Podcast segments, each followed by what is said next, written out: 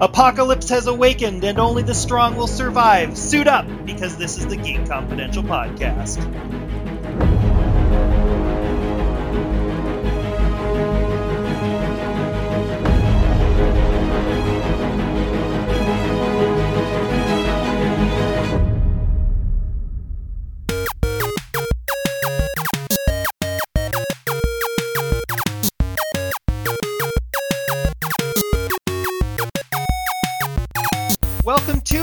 Episode of the Geek Confidential Podcast. It joins the legion of legendary podcasts along with Daytime Confidential and Pop Confidential. This is the first episode of what will hopefully be many, many more, allowing us to dive into all the wonderfully geeky topics from fantasy and sci-fi to comics and maybe even some games once in a while. Joining me today for the premiere episode, we have Jamie Giddens, my business partner and co-host on Daytime Confidential and Pop Confidential. Welcome. Hello. We also have Melody Eagles. Anyone who's listened to both the podcasts recognizes her name. Welcome. Hey, hey. When I first met Mel, I didn't realize that she was a little bit of a geek, but over the years, she's sort of let her geek flag fly from time to time. My geek lives in me. She doesn't get to come out a lot, but on certain things, she can't help herself, so it's in there. Oh, we had a fun time with the Captain America podcast on the Pop Confidential podcast, and we hope to have many more of those type of episodes here on the Geek Confidential podcast. Also joining to me today is my longtime friend, a former fellow podcast host, Craig Peters. Welcome. Oh, hello there. I'm kind of an eclectic geek. I have all these different facets, just so you know. And you have Methuselah-like knowledge. That's true. Jamie does not have to worry about this podcast because on DC, when he first started on that podcast, it was, we're going to go to Jamie for all the knowledge and history, and Jamie doesn't have to worry about it. No, Jamie's just visiting. Jamie's just visiting. Which topics are of interest to him. Now, what we're discussing today is X-Men Apocalypse, the movie that hit theaters. Mel, when we recorded the Captain America special episode for PC, you said that this is absolutely your favorite team. You love them. What is it about them that you love so much, and what was your expectations going into the film? Well, what I love about X-Men so much is that there are so many different characters and personalities, and everyone has such a different power, and they all come together as one, you know, to be these X-Men, to be these mutants, and of course, you know, there's always bad guys, but I guess what always fascinated me about X-Men is that they were so different than everything else and everyone else, you know, and there were so many of them, and I felt like it was one that you never really get bored with, you know. I grew up with X-Men, the animated series. It used to come on Fox at 3:30 after school. Like, I would get home from school, do my homework for 30 minutes, and then I was watching X-Men, and it was right back to homework. Like, that was just it. So it's fascinated me that it's always been about, you know, this different kind of person. I don't know. I like it. As for X-Men Apocalypse, the movie, you know, the trailer made it look like, okay, this is going to be some kind of epic battle between Apocalypse and the X-Men, you know, and we saw some of our well-known X-Men looks like to be on Apocalypse's side. So I was like, okay, this could be interesting. I'm always down,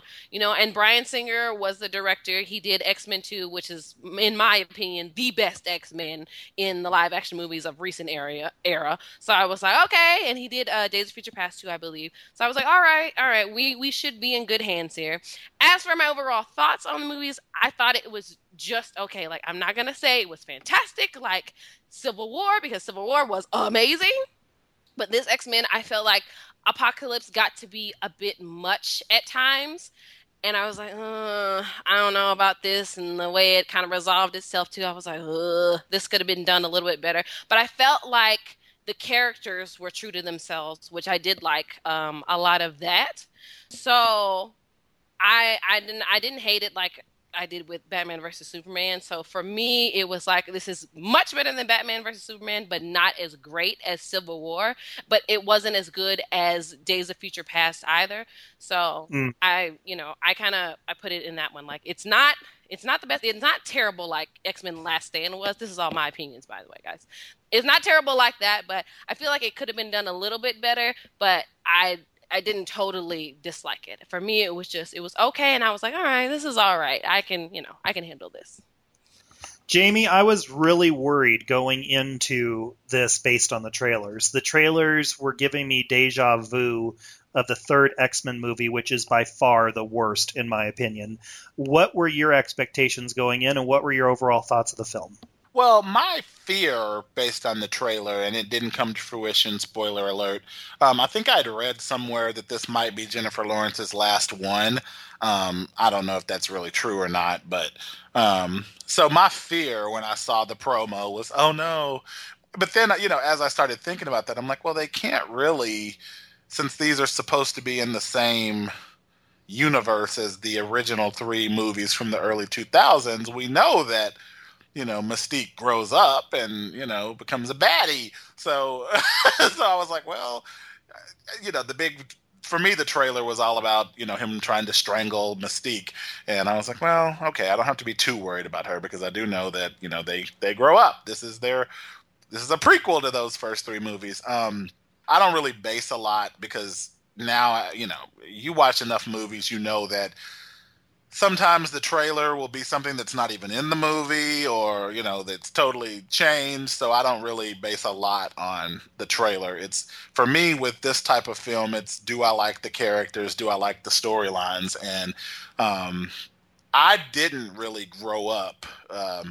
You know, I grew up on DC Comics, but this movie, the original X-Men movie, came out the year I graduated from college, 2000. And that was one of my group of friends. We all like went to see the movie as one of our last big, you know, oh my God, we're not going to be around each other anymore after graduation type situations. So it just stuck in my mind as a nostalgic moment. You know, that very first 2000 X-Men movie. I guess it was 2000. It was, you know, 99, 2001 of them. So that's kind of why I got hooked on this franchise. And then, of course, I loved the whole Jean Grey story when I started, you know, doing research on it and, you know, the backstory that she's pretty much the most powerful mutant and then she can't control her powers and she's going to one day, you know, explode into an epic fit of anger that will destroy the world. It's like, as someone who used to struggle with an anger problem, I could relate to that. So, you know, so I've really enjoyed the prequels. One thing that, you know, obviously they totally created their own universe for them with the whole, oh, well, we all have been friends since we were younger and, you know, then we kind of went away and, you know, so whenever I go and do my research and because I'm a big researcher when these, I'm that guy that I go and watch a movie and then I go home and spend the rest of the night Googling it. And so, you know, Mystique. So you're saying you have no life. Is that what you're saying? Oh, I have a life, honey. I'm multitasking. I can multitask. Oh, okay, there you go. So, yeah, I mean, it's like, so in the comics, isn't Mystique Nightcrawler's mother? God knows. In one version. Yeah. So I'm like, well, they're just kind of like chilling, like homies in this one. So anyway, so obviously they play fast and loose with that. But for this movie, I truly enjoyed the story. I think I kind of wonder if Mystique's becoming such a heroine in these movies didn't have something to do with Jennifer Lawrence. And the fact that she brings in lots of eyeballs. Yeah, she does, and she's also a big, huge heroine in another franchise, The Hunger Games. So I'm like, because, you know, when you, if you just take it by the first three films, when Mystique and Magneto are like the evil, you know, counterparts to Professor X and Wolverine, and, you know, the X-Men, the rest of the X-Men, it's like, okay, I keep waiting for this. I mean, we've seen it, obviously, with Magneto. We've seen multiple, you know, no turning back points where we know how he ends up becoming the Magneto of the old, you know, franchise. But with I have to say, I kind of thought, that's kind of what I thought what we would find. I thought we would have a moment where we see why Mystique goes dark. And I'm like, no, this kind of, once again, makes her seem like a pretty good lady. So are we going to get another movie, you know, that explores what makes her dark? Yeah. Craig, what were your expectations going in and what was your overall thoughts? It turned out exactly like I expected. I saw an interview about Star Trek, the movie, and how, I believe it's Paramount owns Star Trek, and they made the movie all about the this massive story, this huge ship that they spent 20 minutes running around the ship. And it's exactly what this movie, and I'll compare it to The Age of Ultron, was all about. And, of course, Last Stand, same thing. It's all about this massive character, this massive story, and they forget about the real key to successful superhero movies, which they didn't forget in Civil War, and they didn't forget in the last Captain America. It's about the interrelationship of the characters. I totally agree with Melanie. 2 is absolutely the best X-Men movie because it's all about the character interaction. It's all about how they deal with each other and how you grow to like them, and you love the relationships and you love the challenges, but it's all about them. When you make it about this massive story, I mean, the entire world basically is getting destroyed in this apocalypse. I mean, really, the entire world is being destroyed. Even the bridge, like in The Last Stand, which threw me out of the whole movie for a moment. Everything's being destroyed. It's just too big, and they're forgetting about the great moments in the earlier films, like when Wolverine says "F you" in Days of Future Past. I mean, they forget about all these great moments and all these little character things that make this all great. So you're watching this huge story. I could have done without Ultron. I could have done without this Apocalypse guy. I could have done without him. I could have watched this movie just about these characters having some fun and fighting some crime. I mean, same thing with the Batman versus Superman. I just absolutely didn't like it because it's like. Now you're reading the comics, though. I have to ask you, because in all three of these, because it does definitely seem like there's a trend going on. Like, this was the year that we have to bring out our big baddies from the comics for everyone to fight together. But I have to ask. I feel like that's been that way since Guardians of the Galaxy. So, I mean, but Craig, you feel that these type of movies aren't comic books at their best. But did you like those supervillain characters in the comics, or do they just not work for you on the big screen? Oh, Doc Ock was so much fun. And in Spider-Man 2, that's exactly what he was. He was the same character, played by a wonderful actor, Alfred Molina. That's the way they're supposed to be. In movies, they're supposed to be like the guys in the comic books. These guys are so massive and so big that you really can't get in touch with them. There's no engaging Ultron or Apocalypse. There's no, I mean, Joker, Jack Nicholson's Joker was wonderful in the first Batman film. And same thing with Heath Ledger, but you got engaged with the character. You hated him maybe, or you loved the evilness of them. When the character's so huge, you can't get engaged. You just can't have. I mean, Magneto, the wonderful Magneto in the original comic books. And yes, I owned the first 100 X-Men or more. I watched him grow and change, and you just wanted somebody to strangle him. Well, in the first two films in the series and the original first two films, I loved the Magneto. I loved seeing what he was going to do and what he was going to do next. And there's a love-hate relationship with the guy. You see him, where his mother's being killed, and you want to kill the guy that made Magneto what he was. I mean, in Apocalypse, I could have cared less about most of the characters, except for one thing. I did feel in the original part of the film where they're dealing with the teenagers and the growth of the new X-Men, so to speak, I did get that original sense of Professor X and having these people in the danger room and starting to grow. And all they had to do was have that in this movie, and it would have been so much better. But these massive stories, they're supposed to bring in big crowds, but they actually miss the mark because it doesn't last. You don't get a long feeling from it that makes you come back and see it again and again. And I think, to that point, that's part of the reason I was not a fan of Age of Ultron, but then when we had Captain America Civil War, part of what was corrected with Captain America Civil War was the fact that so much of it was about the character interaction. Like Jamie, I was someone who grew up more on DC when I had an opportunity to be exposed to comic culture as a child. There were rare opportunities, but when there were, it was DC. So for me, X-Men and even the Avengers have never been up as high as, say, the Justice League, which is probably why Batman versus Superman was such a disappointment for me, though I am learning more. Jamie, you in this week's Pop Confidential special episode about Game of Thrones, you were talking about how back in the day you wanted me to read up on my soap history. Well, what I basically discovered is if there had been a really good podcast about it, I might have actually listened, because one of the podcasts that I discovered, and I mentioned it before on Pop Confidential, was Jay and Miles Explain the X-Men, and they basically go from the beginning of the X-Men to, when I'm only on episode 70 of it, but they've had over 100 of them, and they go into all the crazy, and they even say in the intro, the soap opera that is the X-Men, and I'm loving it. It's giving me so much more knowledge, and for me, having watched the other movies, there's other X-Men movies that I enjoy more, but I understood this one better because I had been listening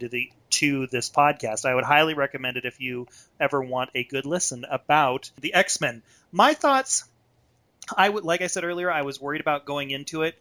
It really gave me deja vu for X-Men 3, which was a terrible movie.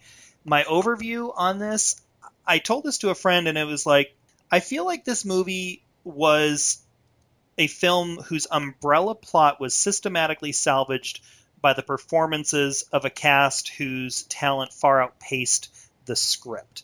So much of this film, whether it was Magneto scenes, whether or not it was Jean and Cyclops, the various characters, I felt like the performances that we received were so good. They kept pulling me in, and maybe that was a little bit of what Craig was talking about with the characters. I thought that the acting was so good that it kept me engaged, but on the whole, the apocalypse plot, the graphics left me feeling a little bit numb. It wasn't what I was looking forward to. If you haven't seen the film, this obviously is going to be an episode with lots of spoilers, so I'm giving you that warning. Basically, the premise of it is Apocalypse was trapped back thousands of years ago and has been in a form of stasis. I'm Post-it note versioning this. And he is awakened in the present and has deemed the world unworthy. And he plans on cleansing it, and only the strong will survive, the people who are the greatest mutants. And so he begins hunting for these mutants, his four horsemen. He finds Angel, Psylocke, Storm, and then he gets to Magneto. Mel, what did you think of the first three, Angel, Psylocke, and Storm? We'll talk about Magneto a little bit more in depth. But what did you think of those three characters?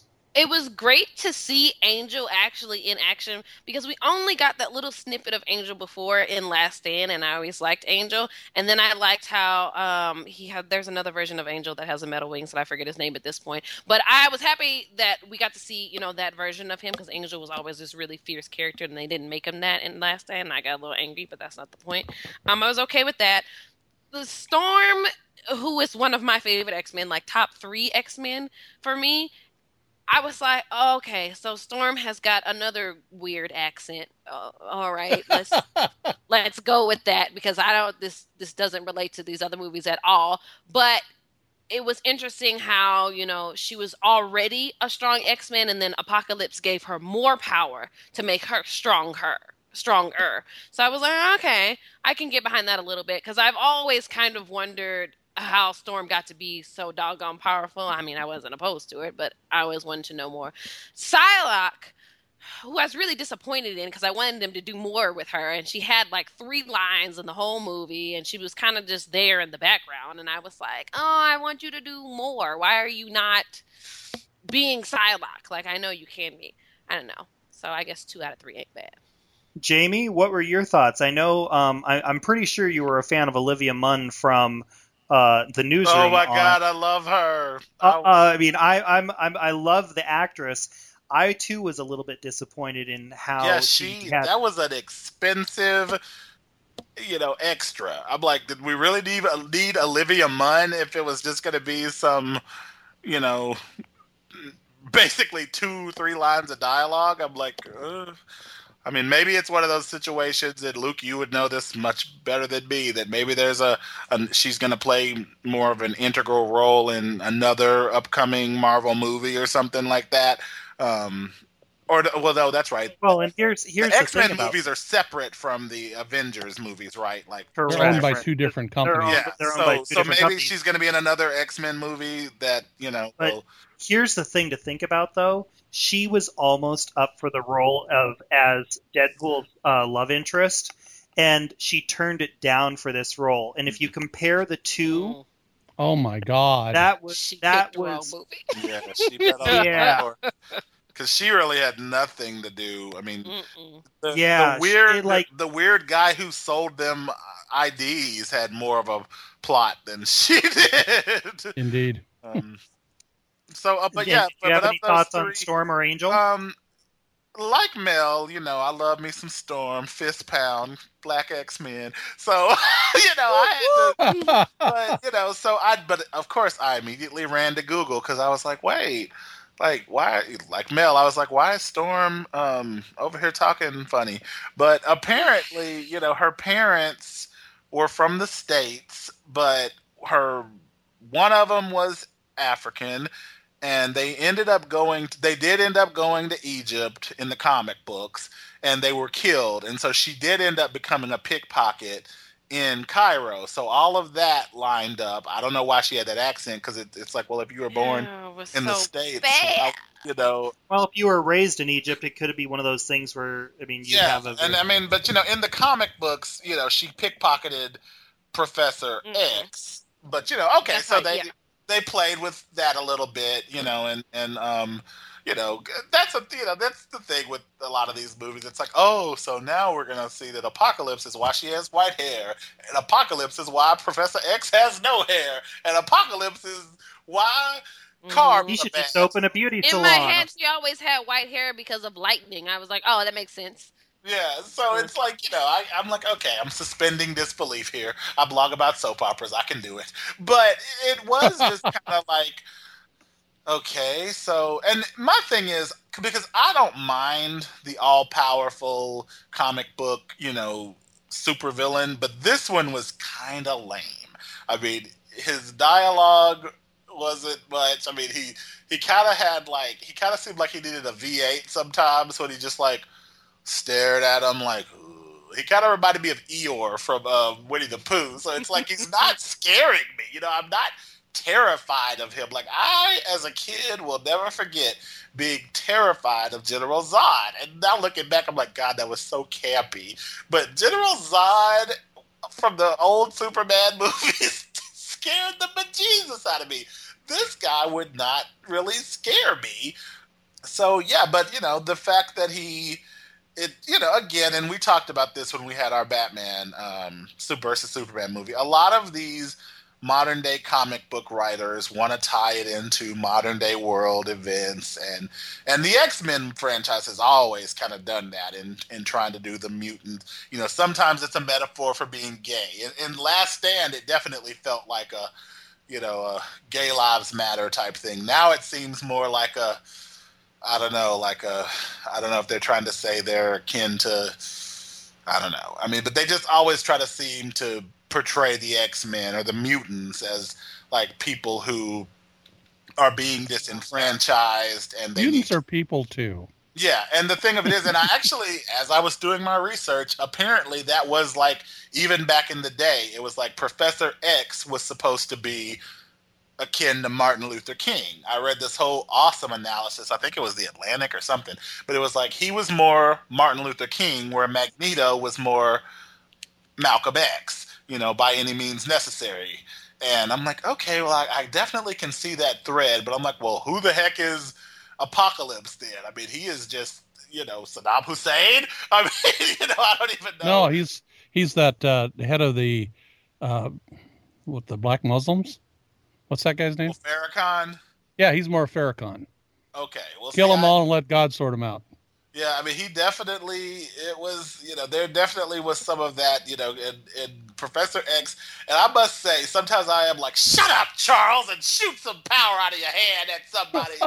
But I really like that he's always the, you know, until he has to be. Because, you know, there was a bit of foreshadowing when, you know, Magneto was like, well, what's going to happen when somebody comes for your little precious school or something? And he's like, heaven help the person who comes exactly looking for trouble. So I'm like, okay, he ain't just a peace, love, and happiness type guy. He can get crunk, you know?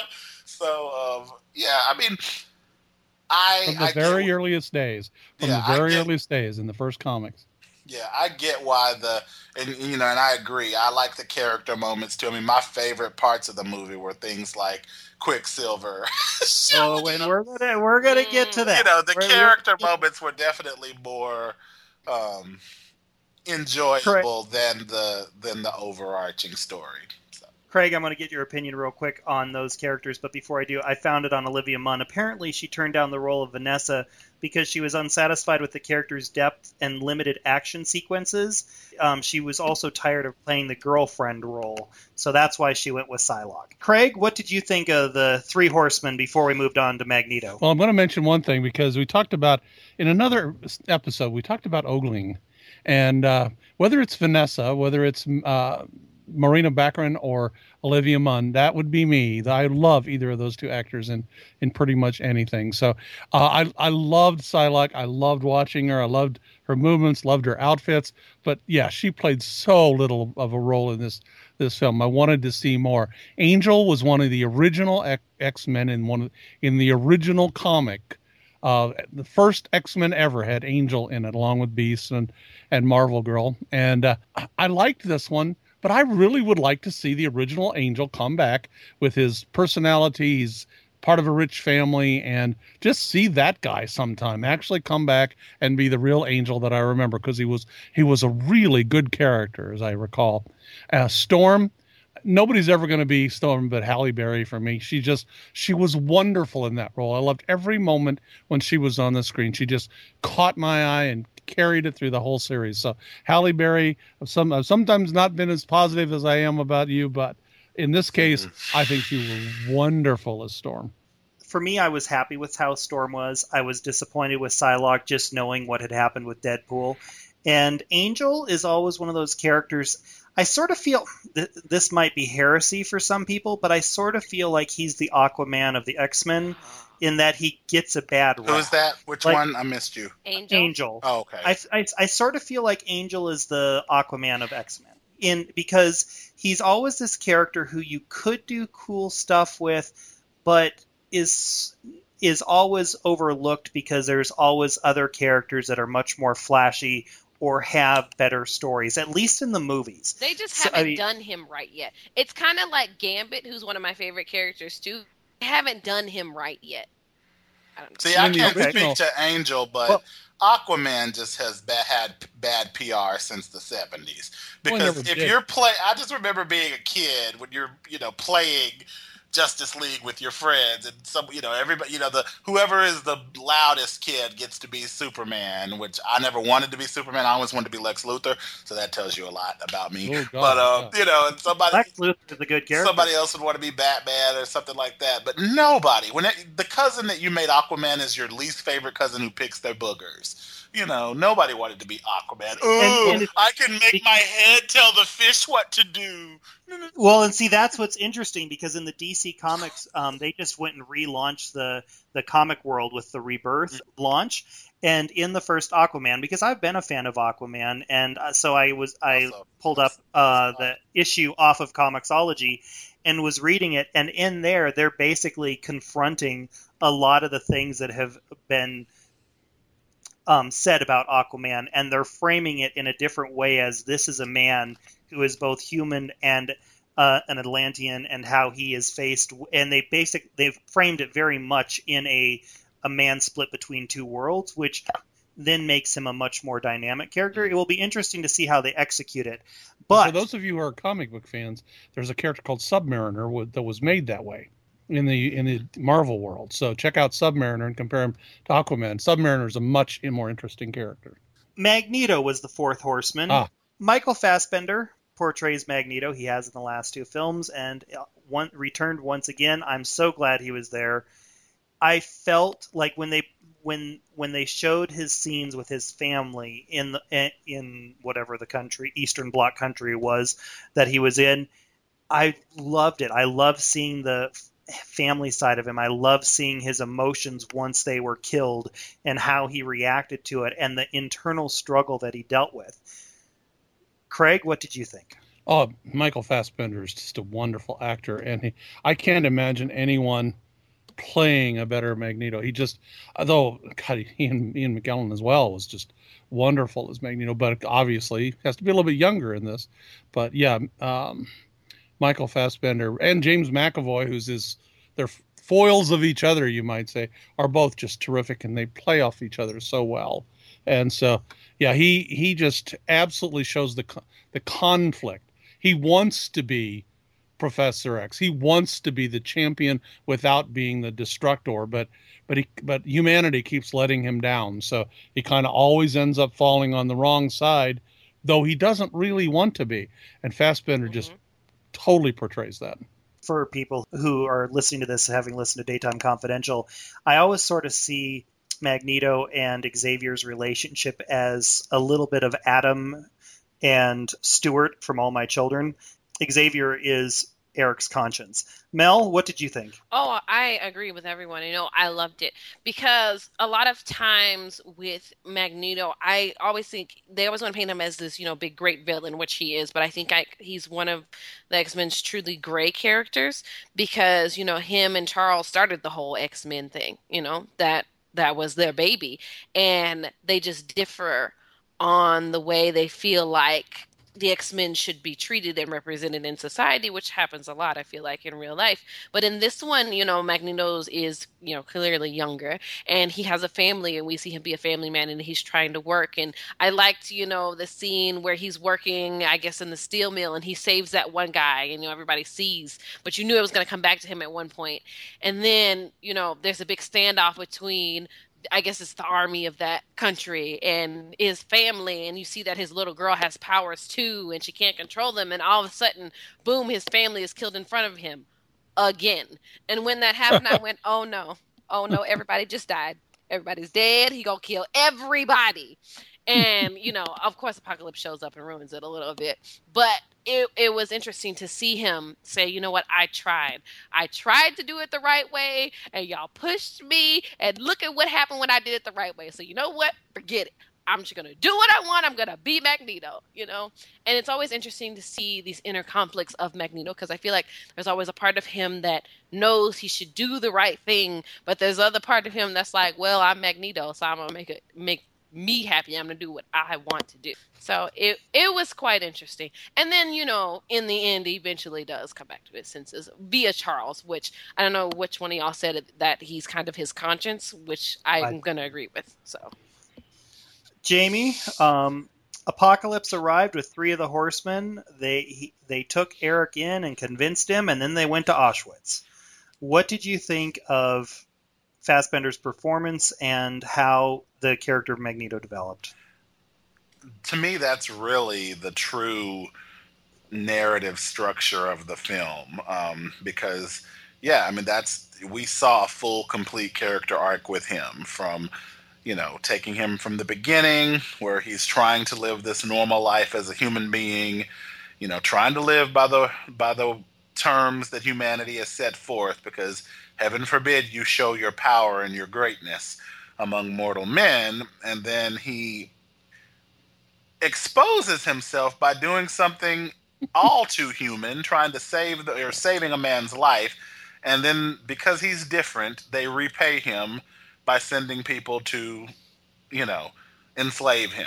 And from there, the tragedy that befalls his family happens, and you can see how in that darkness it was easy for Satan, you know, in this form, the Apocalypse character, to come in and say, you know, my child, I'm going to give you the kingdoms of the world. Just come and follow me instead of, you know, trying to live by men's standards. And, you know, once again, and comic books do this so well, it's, you know, exploring the fact that mankind wants to kill anything that's powerful and different and, you know, that they are afraid of.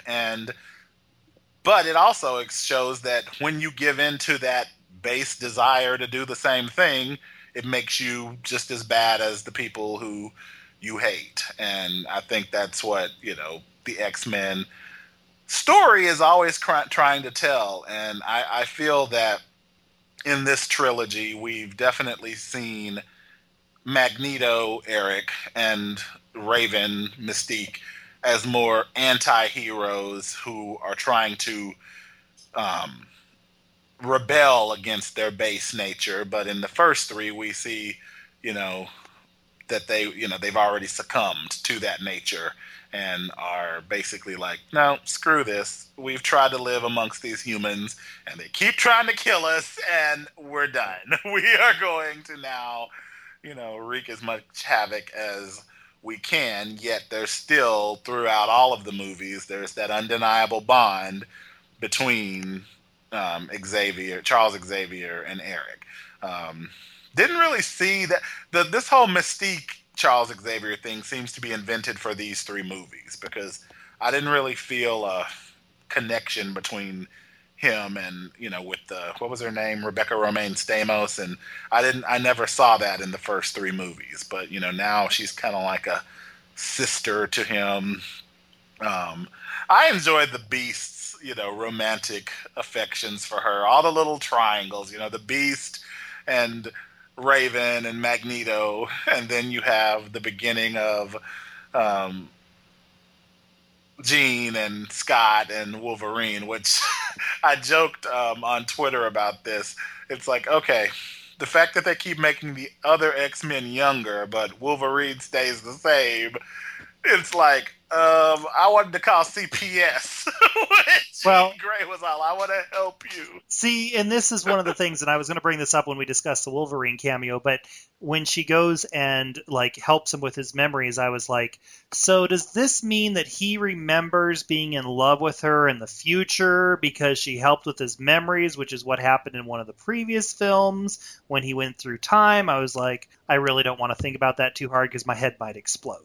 Speaking of Jean, though, we had Jean, we had Cyclops, we had Nightcrawler introduced. I believe Quicksilver was the same actor from the previous movie. Yes. And we had Jubilee, though Jubilee didn't do much. Oh, which is upsetting. But anyway. I know. I was like, I want to see more of her. Like, she was the one from the cartoon that was like, I always liked just because she was so colorful. She was the young, quirky kid. You know, she was always the baby. Yes. So I like Jean. I like Cyclops. I thought both. I mean, obviously, Jean, anybody who just listened to the Game of Thrones special podcast that we did for Pop Confidential knows how much of a fan I am of Sophie Turner as Sansa on Game of Thrones. So I really enjoyed her in this film. I thought the actor who played Cyclops was really good. The actor who played Nightcrawler was good as well. But I really had, like, this is going to sound really terrible when I say this, but Jamie mentioned earlier about, like, haircuts and things. I was like, why is Nightcrawler wearing a Midwestern housewife haircut? Yeah, that just threw me. It kept throwing me out of it. It was like, this is something that I've seen a lot of ladies in the Midwest, and that's nothing. There's nothing wrong with the haircut itself. It was just... Says the fashion consultant. Well, I'm not a fashion consultant, but it's like on Nightcrawler, I was like, couldn't we have made it a little bit better? Mel, what did you think of the new younger characters? And we're going to talk about Quicksilver separately, so for the other four. You know, I was okay with the younger characters. Honestly, if you want the truth, Sophie Turner impressed me a little bit, because I was a little worried how her interpretation of Jean was going to play out, because I know that's your favorite on Game of Thrones, Luke, but she's a little sleepy on that show. I'm just keeping it real. So I was like, oh, I don't know how this is going to work out, but you know what? As a young version of Jean, I was like, okay, I can see this, because, you know, Jean was always kind of she was a strong character, but she was always so afraid of her powers. It kind of limited her. So I was like, all right. I was okay with her and how she kind of took charge, because she didn't have a choice to do it, because, hey, she's the most powerful out of everyone, so we're gonna do it that. I thought the introduction of Scott with his brother Alex, who are Cyclops and Havoc respectively, was good. And we saw how, you know, Scott and Jean are always kind of flirty with each other, so that set up quite nicely. Nightcrawler, who I love, he was good. You know, I feel like Nightcrawler is always good for a little bit of comedy, and he has such an amazing power. I thought that was great. But The kid did a good job, the actor who portrayed him, but Alan Cumming, his version of Nightcrawler, there are no words for how flawless that version of Nightcrawler is. And I wish he would do it, but he won't do it because he said he cannot stand being in that makeup. He said the makeup took 10 hours or something every time to do it. So he's like, I will not do that again. I know you all want me to do it, but I can't do it. But I'm like, but please come back and do it. Exactly. I totally agree with that. Maybe if I beg enough, you'll come back. I mean, I know it won't happen. So it's kind of like, I feel like the actor that did it, he did the best job he could, and he didn't do a bad job at all. I think he did great. But to have to try and compare him to Alan Cummings' Nightcrawler, it's not going to work. Like, there's no comparison. He's fantastic. So, I don't know. That's just way, no how. Yeah. Jamie, what did you think of the kids? I enjoyed the teens. I thought that the bonding of it, in fact, it makes me, I'm more of a TV fan than a movie fan. So the whole time I was thinking, man, I really would love to see the Greg Berlanti-esque TV series about the young X-Men, because I did it. I enjoyed the whole Scott and Jean bonding over being, the biggest freaks, and, even the whole, and it's such a cliched scene where the athletic jerk is coming to beat up Scott in the bathroom, and then Scott just liquefies his ass with his superpowered eyes. Oh, I'm like, wouldn't that have come in handy in high school? And I enjoyed their little sojourn to the mall, and how while they're off gallivanting, the whole world literally, came down around their friends and loved ones. And yeah, I really enjoyed all of them. I don't really, I knew that with this being a prequel, I'm okay with all of the younger actors. I really liked the actress from Game of Thrones. Sophie Turner? Yeah, Sophie Turner, who I liked her Jean Grey, and Jean Grey is my favorite one of the X-Men characters, so that was cool. My least, the only one that I had a rough time with was, and she wasn't really a young X-Men in this, but yeah, like I said, was the Storm. I might have wanted to see maybe a what's the girl from Aquila and the Bee? Keke Palmer? Keke Palmer. Oh, yeah. That would be good. Someone that was a little stronger, but she was okay. But I'm going to be honest, I never liked Halle Berry's Storm either. Oh. Storm, she was just blasphemy. Blasphemy. Oh, see, I would with cyber high five. I would have loved the Nicole Lowry Parker. Halle gets so many of those roles because white filmmakers don't know anybody else in the black community but Halle Berry. But if Nicole Lowry Parker or Vanessa Williams had been that role, I think it would have been a little bit. Halle Berry, yes, because everybody wants to watch her. That's she gets it because she is that watchable, acceptable black woman that Hollywood likes to put in a lot of stuff.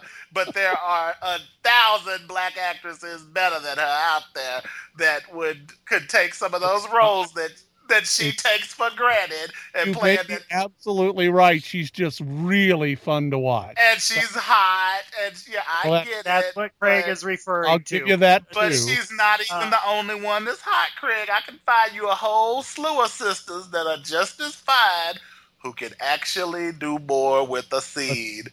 But they're not bring people into the movie with thing that. That's a lie. That you just, if you never know, you never know, because that's the thing. It's just, let's just cast Halle Berry and everything. That's why she on CBS tried to find her robot space baby. Halle is not canceled. Halle is not. Yeah, that got canceled. Halle is not the only option, is all I'm saying. But of course. Craig, what did you think of Jean, Cyclops, and Jubilee? Well, Jean, by the way, when you mentioned earlier about who the Aquaman was, in the original comic book, that was Jean Grey. She was called Marvel Girl. She had almost no power at all, and it wasn't until years and years later that they came up with the Phoenix idea. So she was the original Aquaman, no respect whatsoever. So I actually loved this Jean Grey. I thought she did a great job. I thought the relationship between her and Cyclops and the other teens, the new teens, was so much like the original first number one comic book, and the next several comic books, I just felt like I was rereading those original comic books. I thought it was so good and so well done. Nightcrawler wasn't around until much later, so that didn't his performance didn't impress me. I totally agree with Mel on that one. The other guy was just so, what was it? What's his name again? Alan Cumming. He is Alan Cummings. Flawless. Such a wonderful actor. Yes, he was so terrific in Nightcrawler that no one they could have thrown in there could have done any better than the original. And the Storm, I was kind of lukewarm on her. I'm sure that in this case, Jamie is absolutely right. They could have thrown 100 different actors and actresses in there and got a better response from me. But yeah, I really liked the way they did the teens this time. The only guy that's always missing is Bobby is supposed to be an original. Bobby the Iceman is supposed to be an original event. Oh, Iceman! I used to love me some Iceman. Yes. I mean, yeah, obviously the X-Men, he was one of the originals, and he should be here someplace. Yes, he would be really hard to do CGI-wise, but it would be so worth it because he was so much fun. But yeah, I love the teens this time. Going back to the expectations from watching the trailer, I was worried about Quicksilver because I didn't like the Quicksilver in the previous film, even though it was portrayed by the same actor. And I was certainly not a fan of the Avengers version that was killed off. So for me, it was sort of like he had two things against him going in. But I actually thought that Quicksilver in this film, in part because of the character development that we got to see with him and Magneto, and not telling him Magneto that he's his father, but then also what he did at the Institute to save the other people, made me look at the character a whole lot different. And all of a sudden I felt a connection. I actually thought that Quicksilver in the mansion was one of the best moments of the film for me from an enjoyment standpoint. Mel, what did you think of the character? Oh, I like Quicksilver. I've always liked Quicksilver, and I like every version that they've had, and even the Avengers and the last X-Men movie. I don't have a problem with that character at all. As for the scene, I will say it's probably the most entertaining scene in the movie because, you see him show up, and if you're like all the rest of us, you've seen him in all these other movies, so you're like, all right, Quicksilver, this is about to be a good time. We're going to have fun here, and that's kind of exactly what it was, The school is, exploded by Stryker. I thought it was a great appearance by Stryker, too, because I didn't expect him to show up in this movie, but not the point.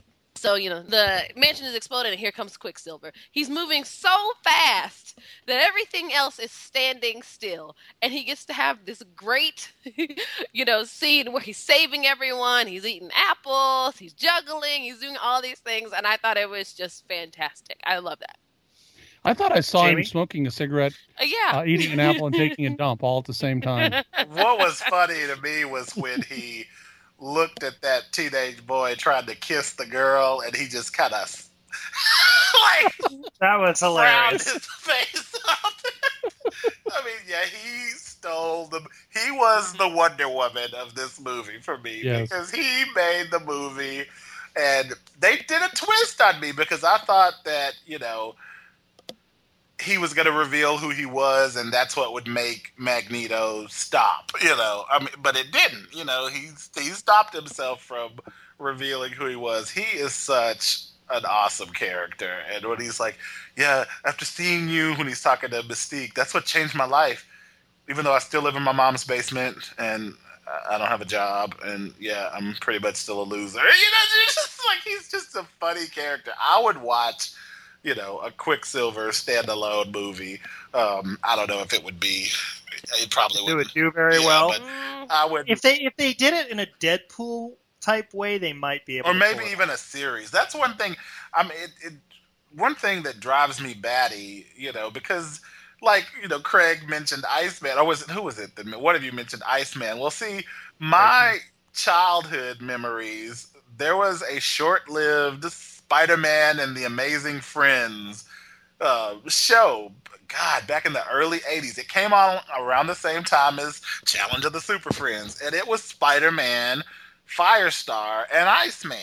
So I've always thought of, all the Marvel characters kind of cross pollinating. And so it's so weird to me that it's like, well, the Avengers and Spider-Man are over here, but they can't really cross with the X-Men because they kind of did in the past. But, Luke explained to me that different studios own those. But I wonder why Marvel doesn't try to, get the rights of the X-Men back or something so they can give them over to Disney, ABC. I don't know.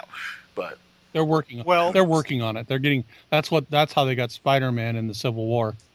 Oh, okay.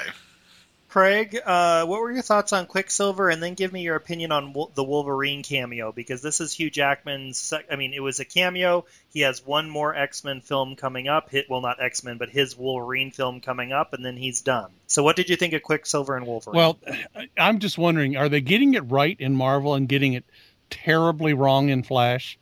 I mean, which one is more accurate physically? I mean, could Flash actually do these things, or is Quicksilver that much faster than Flash? And the fact that Flash has his own TV series seems to me to lean to the fact that Quicksilver could easily have his own, because he's a lot more fun. Well, there's a podcast we should do sometime, Craig, a Quicksilver versus Flash podcast. Absolutely. I'm telling you, I love Quicksilver. I'll skip that one, but okay. I'm in. Yeah, there you go, Mel. I'm telling you, like I tried to slip in there, I can just see Quicksilver smoking a cigarette, reading a magazine, and relieving himself while he's in the middle of this havoc going around him and grabbing all these people and carrying them out. I love every moment of that. I don't think it could ever happen the way he does it, but if he's that fast. But the only problem I have with Quicksilver, if he's that fast, who could ever defeat him? Because didn't he save freaking cute boy with the big lips, his brother, then, if he's that fast? Why didn't he get there to save the other cute boy that shoots the fire out of his chest? Havoc. Yes, all I can figure is Havoc was too close to the blast. That's the only thing. Well, yeah. He was the instigator of the blast. But what'd you think of Wolverine, Craig? Oh, Wolverine. Well, what can you say about Hugh Jackman? He just every time he's in. Sorry. No, I just laughed. Oh, he was laughing. Hugh Jackman. Anyway, he's just, honest to God, he's always funny. He's always great. They obviously wanted to bring Stryker into the mix. That was the reason for that whole Wolverine cameo, in my opinion. And I love the original Stryker, so I don't know how the new actor could ever match the original Stryker. I always love Wolverine in everything. I do not ever want to see him go away. It was completely different than the one in the comic book. I just love him so much. It doesn't matter one bit. Could be. Just anytime he comes on the screen, I want him doing cameos and other stuff. Mel, he unleashed a lot of carnage. What'd you think? Wolverine? Yeah. Oh, I'm always a fan of Wolverine. Have you seen him? Yes. But that's not the point. No, I really do like Wolverine. Come on, I'm the only woman on this show. I gotta do it. But, you're not the only one who has an appreciation. I'm pretty sure this is true, but hey, I'm holding down for the lady geeks here. So, yes. There you go. And well done. Well done. I'm holding down for the other end of the scale. Yay! I have always enjoyed Wolverine. That's why you wanted Halle Berry. Sorry, go ahead. That's a really, successful character, especially in this series, in the movie version. So I feel that they always kind of make a place for Wolverine to show up and kick butt like we want him to, because, hey, he's got that little bit of an anger problem. Hey. It works out, But like I was saying earlier, just a little one, he gets a little mad sometimes. I don't know. But like I was saying earlier, I did not expect Stryker to show up in this movie. And as we all know, those two characters are very highly connected. So I'm always more interested to see more of what went down at Alkali Lake. And I like that we went back to that set, too. I was like, oh, it's Alkali Lake. We're going back here. We're touching on things. Okay, using a little bit of our history. I'm okay with these things. Jamie, what are your thoughts on the cameo? Well, I enjoyed it because Lord knows they needed an assist since, Cyclops doesn't know how to control his eyes yet, and Jean Grey only knows how to really make them invisible yet. I'm like, can you guys get to reading Mutant Powers for Dummies so that y'all can advance a little bit faster? So they definitely needed his help. I felt so bad for Scott, though, because I'm like, dang it. you can't even have your connection with Gene for 5 minutes before here he is sweating and grunting with his big, thick blades coming out. And it's like, damn it, she's like Scott Who. Is that some kind of euphemism there, guys? Hey, I haven't met an entendre I can't double. But, you know, it's like, dang, poor little Scott is like, damn it, already? You know, we haven't even been able to go to first base yet. And here he is. She done smelled him. She's all, ooh, ooh. You know, it's over for Scott. I'm like, dang. I don't know. I guess Scott's always been kind of a jerk, especially, you know, when he grows up. So I'm like, ugh, he's never been my favorite. Okay, well, that sort of leads us to this the finale. I must point out to our Pop Confidential listeners, because Melody is Team Fitz and I'm Team All day. When it comes to scandals, so we just could never, you know, be on the same page. I'm like, Scott does not grow up to liquefy her with his eyes. Wolverine pokes her in the chest with those claws. See, wow. You don't mess with a brother. Oh. Yay. You saw the movie. You saw that movie. He kills her. Let's talk about the climax. Speaking of relationships.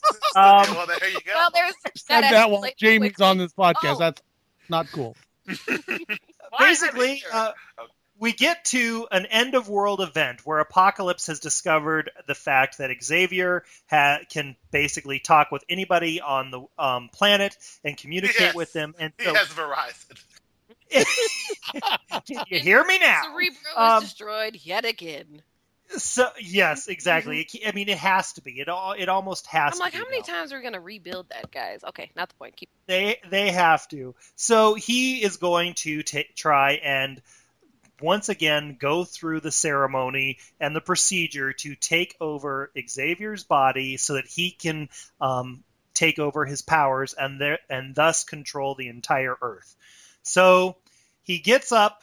They're overlooking Egypt. Magneto and various other people are in the process of destroying the world. Xavier sends out a message to the X-Men to basically defend the world, which brings in the crew with have them flying in. I'm terrible at these recaps compared to you, Mel. And basically we get to the end and it's Xavier is fighting a mental battle with Apocalypse as the rest of his team is fighting a physical battle with the Four Horsemen. Mel, since you're so much better at recaps, in case I missed anything, what did you think of the epic finale? Okay, so the final showdown. It's the final showdown. Okay, whatever. It works. Anyways, all right, so, Luke, you did a good job. You did a good job because it's basically what's happening. We have, you know, two battles going on here. There's an inner battle and there's an outer battle. So it's a great juxtaposition, you know. Outside, we have all of our X-Men engaged in battle. You know, everyone's kind of facing their almost equal. So that's interesting. While you have Charles Xavier doing what he can, you know, trying to get inside of everyone's head. So he's battling Apocalypse. And this is the point in the movie where they lose me. A lot of it, because I was okay with, you know, outside and inside fighting. That was fine. And then Charles finally figures out, oh, I can fight him inside of my mind. This will work out. So he's going, he's fighting, he's winning a little bit. And then all of a sudden, Apocalypse starts growing like Jack in the damn beanstalk. And yes. I get a little bit lost because I'm like, this is stupid. This is not, I don't want to see this. Where is the end? Is it almost over? This is dumb. Like, how does he all of a sudden start growing so tall and Xavier stays small as a man? Is that supposed to mean, like, since he's this great quote-unquote God, that's why he can grow so tall and that's why Xavier's plan isn't working? I don't understand. Someone help. That's where the movie lost me completely because I was like, this is not Gene came to help. Well, yeah, I knew Gene was going to come in at some point because I think there are only two telepaths. I think, is that the right? Or telekinetic persons? Yeah. They're the only two right now that we can see. The other girl does it with the diamond skin. Emma Stone. That's her name? Yeah. Yeah. Emma Frost. Yeah, that's her name. Ross, thank you. So I was like, all right, I knew at some point they were going to be connected. I knew Jean was going to have to step in and help because that's kind of the way her and Charles do things. So I was fine with Jean being the one to finally get rid of Apocalypse because at this point he had to go because they had done it more. They had done too much. It was too much. But I liked how I believe it was Charles that kind of, you know, got to Magneto again. He's saying, hey, this is not it. This is not the plan. This is not what we fought for. Get back to business. And, you know, you want to make everybody proud. Well, this is not it. So he kind of came back to his senses. So that was okay. But that was kind of the one point in the movie where I was like, this is ridiculous. Stop it. Okay. Jamie, what did you think of the grand finale? I'm 100% on board with Mel. I was engaged. I was there in the theater having my red wine. And then I thought, did they put something in this wine? Because why is this thing growing? And he looks just like the guy from the Superman movie, but not the movie. Apocalypse, he looks more like the cartoon version of Darkseid. So, well, and then they have, like I told Craig offline, it's like, I'm really tired of purplish, bluish, pink supervillains between Guardians of the Galaxy, X-Men Apocalypse, and Batman. Yeah, I enjoyed the whole metaphor of, you know, how we have to face our fears no matter what we're afraid of. Look, I was like, maybe I should go do a writing assignment because Charles Xavier is right. I shouldn't be afraid. He's telling Jean Grey. But, you know, so I enjoyed that, and I enjoyed the whole, you know, you're better than this, you know, Eric. You know, so I enjoy him being basically Jesus to everyone, and he comes, you know, as their Holy Spirit and guides them back to their purpose. But yeah, I could have done without that whole big guy in his head and in the house, and you know, it seemed so like it almost kind of seemed like, oh, we're gonna try to give Professor X an action scene. Isn't that cute? Because he's like, you're in my house now. It's like, let's get back to the real battle, not your brain fart. You take a Seroquel, and you know, let's get everybody back out on the actual battlefield. Keeping it in perspective from a geek perspective. Yeah, it was kind of like, okay, this whole head trip thing. I get it because it's like, you know, the character is more mental, so they have to give him something to do at the end of the story. But I was just like, yeah, you could have just had him encouraging Jean Grey to. I did love the visual at the end because she looked exactly like the fiery bird Phoenix from, you know, mythology when she turned into. But it also makes you go, well, wait. So then won't the X-Men know that she can do that in the future? Anyway, that's one of the things about it. I saw a post about how the timeline for these movies can confuse you if you let them, because it's like, well, wait. So now shouldn't they kind of be on the lookout for the fact that Jean can kind of go super wiggy and destroy the world if you don't watch her? You know, so... yeah, so there were certain things like that. And one thing, I'm like, boy, the X-Men are really forgiving because it's like, you know, so they just let Storm move in and become a homegirl after she tried to help destroy him. I'm like, But they did it for Magneto. I mean, and Magneto has much worse crimes than Storm. You're going to have to be waterboarded or something first. Well, you know, that's another thing about the X-Men. You know, while they just move in and just get. Well, that's sort of his character. They all have their differences within, but they are all mutants, and I feel like that's the one thing that will forever unite them. Well, they would be conflicted. I'd be interrogating her. You know, you ain't gonna turn on us again, are you? You know, they just come on in. And I'm also like, well, who pays tuition? Do the human parents pay the tuition for these people? Because where does Xavier is independently wealthy? Think about this, Craig. What did you think of the finale? Think about this. Anytime Professor X sits down at a poker table, or he goes to the stock market, or he's so incredibly filthy rich he can win any tournament he can do. I mean, they never let superheroes do that sort of things, not the good ones. Well, they never tell you about it. Remember on Charm, whenever Phoebe would try to do that, she'd get in trouble. Oh, yeah. Well, that depends on the rules of your magic, though, and there aren't no rules. Technically, Xavier can set his own rules. Craig, what did you think of the finale? You're comparing fantasy to science fiction. Two different things. Oh, my lord of the world. Okay, now we're going to geek out a little bit.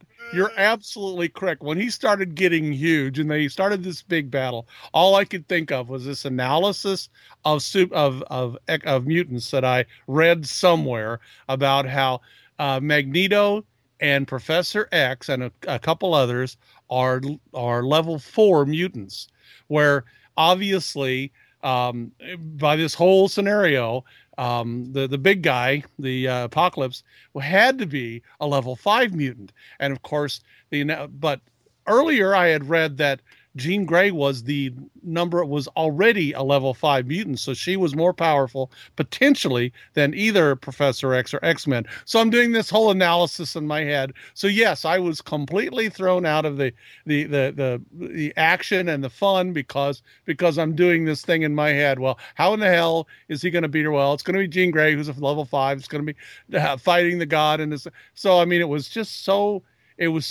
much too much, and it was so, I don't know, it was just absolutely non-engaging that I just totally fell out of the movie, and my rating was already too low, dropped even more. So yeah, I didn't like it. I saw no reason for it. I thought they're trying to make it do too much. It's the giant spider in Wild Wild West all over again. I'm sorry, that's a film. Okay, I got you, Craig. I got you. I know what you're talking about. As a film student, a film graduate, I should say. Yes, I have an entire film degree. Thank you very much. Wow. I have like 9 credit hours. I got all of them. I don't have a part. I don't have a piece. I don't have 127. I got all of it. I'm sorry. Awesome. All right. And hopefully no student loans to prove it. If you're lucky. Bernie Sanders said when he get elected hand of the king that he is going to take away the student loans. I told somebody the other day, I said, even with which I know he's not going to be elected to anything. The place going to be elected is the first place at the counter at the Waffle House at this point. I had a friend hollering, though, because I said if Bernie was to win, I wouldn't even wait for him to pass the legislation. As soon as Sally Mae called me again, I'm going to say, Bernie Sanders said I don't have to pay this number, so don't call me. So if Trump wins... I keep thinking, please put her in jail. Please put her in jail. Bernie won't be allowed. My student loans will be gone. I'll be a happy camper. If Trump wins, as soon as the IRS calls next year about my business taxes. Nope. Bernie Sanders said he is doing away with the IRS. That has not been passed. I don't care. Technically, that was Ted Cruz, not Bernie Sanders for the IRS. Trump says it too. I'm going to be like, so whoever wins, I'm going to do exactly what you said. Whatever you promised, I'm doing it. I'm sending a postcard in. Okay, let's go around the circle and give our ratings of the film. Mel, out of 5 stars, how many would you give it? 2.8. Jamie? I'll give it a 3 because it did what I needed it to do, which was de-stress me and allow me to, get my closet geek on for an afternoon without thinking about life. Craig?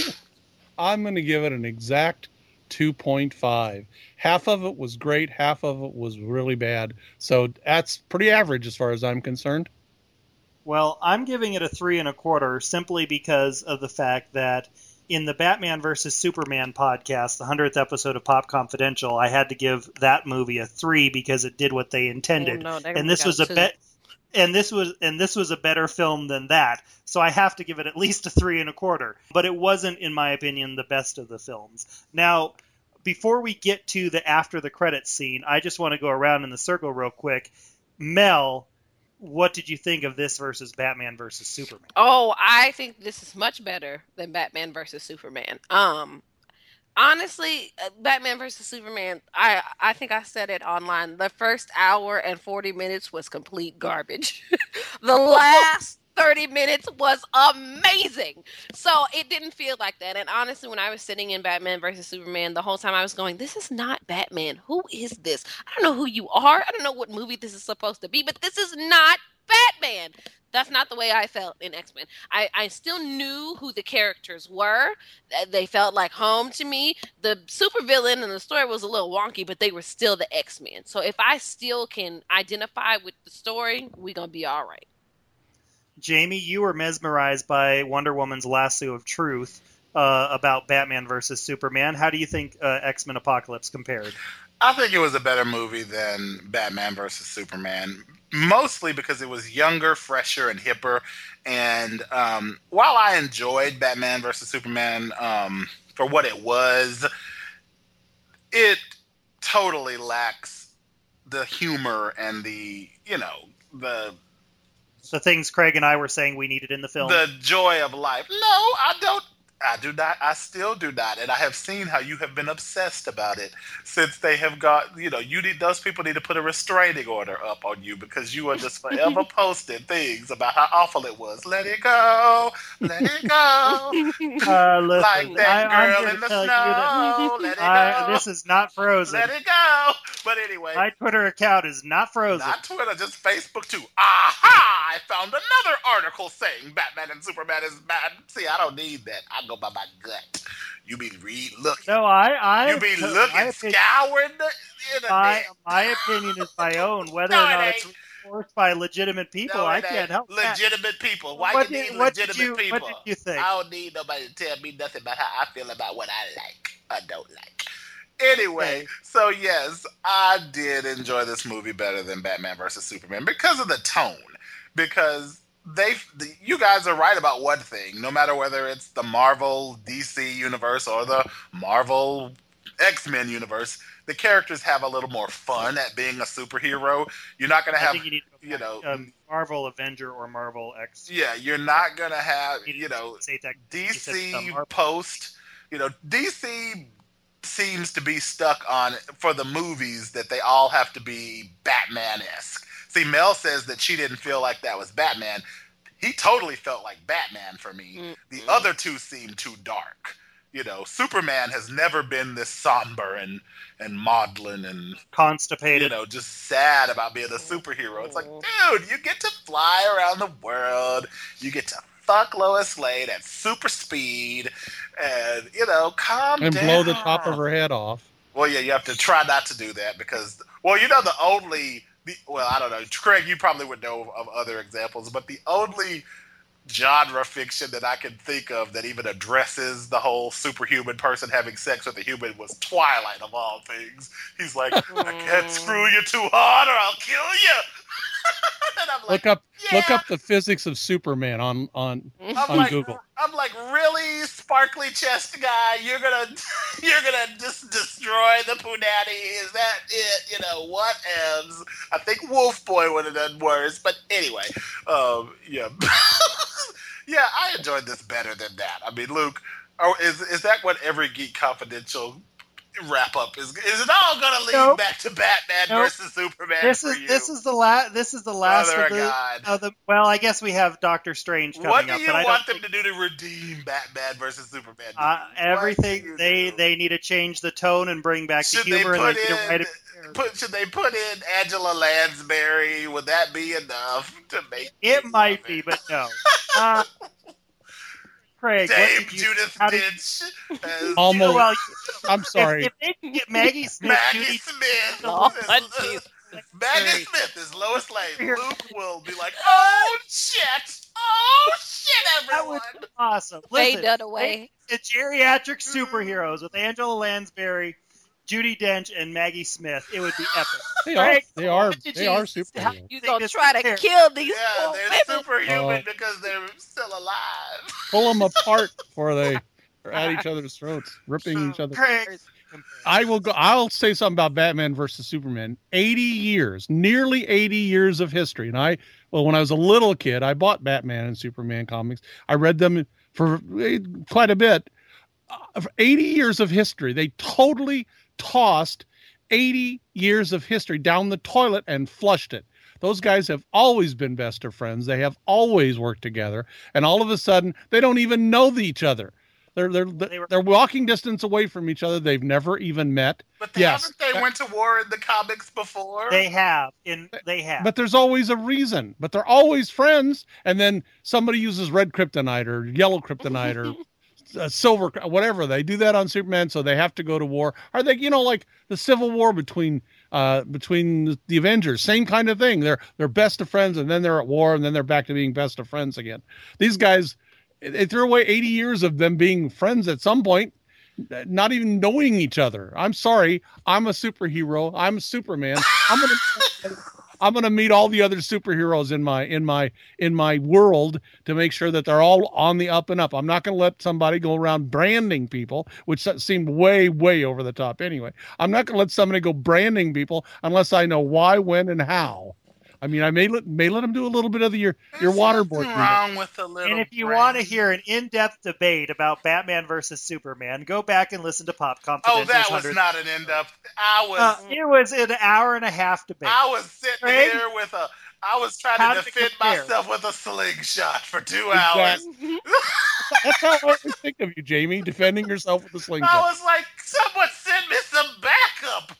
Hey, for comp. Well, and I had wanted Mel on that episode, but she wasn't able to make it. It would have been. Oh God, it would have, because Mel doesn't sound like she liked it either. I would have just been like, I didn't. Batman was using guns. Are you kidding me? Okay, I'm sorry. For a comic book expert, Jamie, you are my favorite soap opera expert. So be it. Now, Craig, what's your thoughts on the comparison? Okay, I'll compare just one thing about Fantastic Four is worse. I'll say that. Then we'll go on to the Fantastic Flop. You mean Fantastic Flop? That's the worst superhero movie ever in the history of mankind. Beats them all. Thank you. I'm so glad. No, not even worse than Catwoman. Worse than Catwoman. Even if you look up the statistics. I'm loving all of this because y'all know I love Howard the Duck, and people always shade on my Howard the Duck. I get a real kick out of Howard the Duck. Howard got to sleep with a woman. Now that's some nasty shit right there. If you think. Leah Thompson told me to tell y'all that Carolina the City is not her career low point. She had to fuck a duck. Yes, she did. And sing about it. And she's pulling feathers out for weeks. This is the Geek Confidential Pod. Yeah. See, this is what I can bring to the table, Luke. I can just bring the pop culture reference to it. I don't know. The Geek Confidential Pod. I don't know the particulars. Premiere has gone off the rails. I don't know the 80 years of Batman and Superman, but I do know that Leah Thompson had to fuck it up and Howard Duck. I do know that. Yes. And she was pulling feathers out for weeks. Anyway, back to the point. Good night, everyone. What was the question? It was Apocalypse versus Batman, Superman, and you said your only point was it was better than Fantastic Four. Anyway, Apocalypse versus Batman, Superman. At least there was fun in Apocalypse. Superhero movies either have to be so damn serious with incredible acting, like the Dark Knight, the big Dark Knight. I can't remember which was. That's okay, though it's not a great comic book movie. It's a really great movie. But if it's not that, it has to be lots of fun. Has to bring back the audience. Has to make you want to own it. Has to make you want to see it on HBO and Showtime and Cinemax. It has to be fun. If it's fun, it's going to make a ton of money, and Apocalypse just isn't that much fun. It's good. Not a lot of fun. It can't be too fun because it can't. Remember now, Tim Burton got a little crazy there with some of those. Well, that's Tim Burton. Subsequent Batman movies. I'm sorry, Guardians of the Galaxy did awesome, as did Deadpool, much better than I ever expected. Because guess what? I could not watch that Guardians of the Galaxy. My then roommates brought it home, and I ended up. One of my roommates got mad at me because she could see me on my phone and on my tablet. She's like, "You're not watching." I'm like, "There is a raccoon in a spacesuit now. Okay. Now listen, I try. Jamie. I can meet you halfway, but I'm not finna look at this raccoon.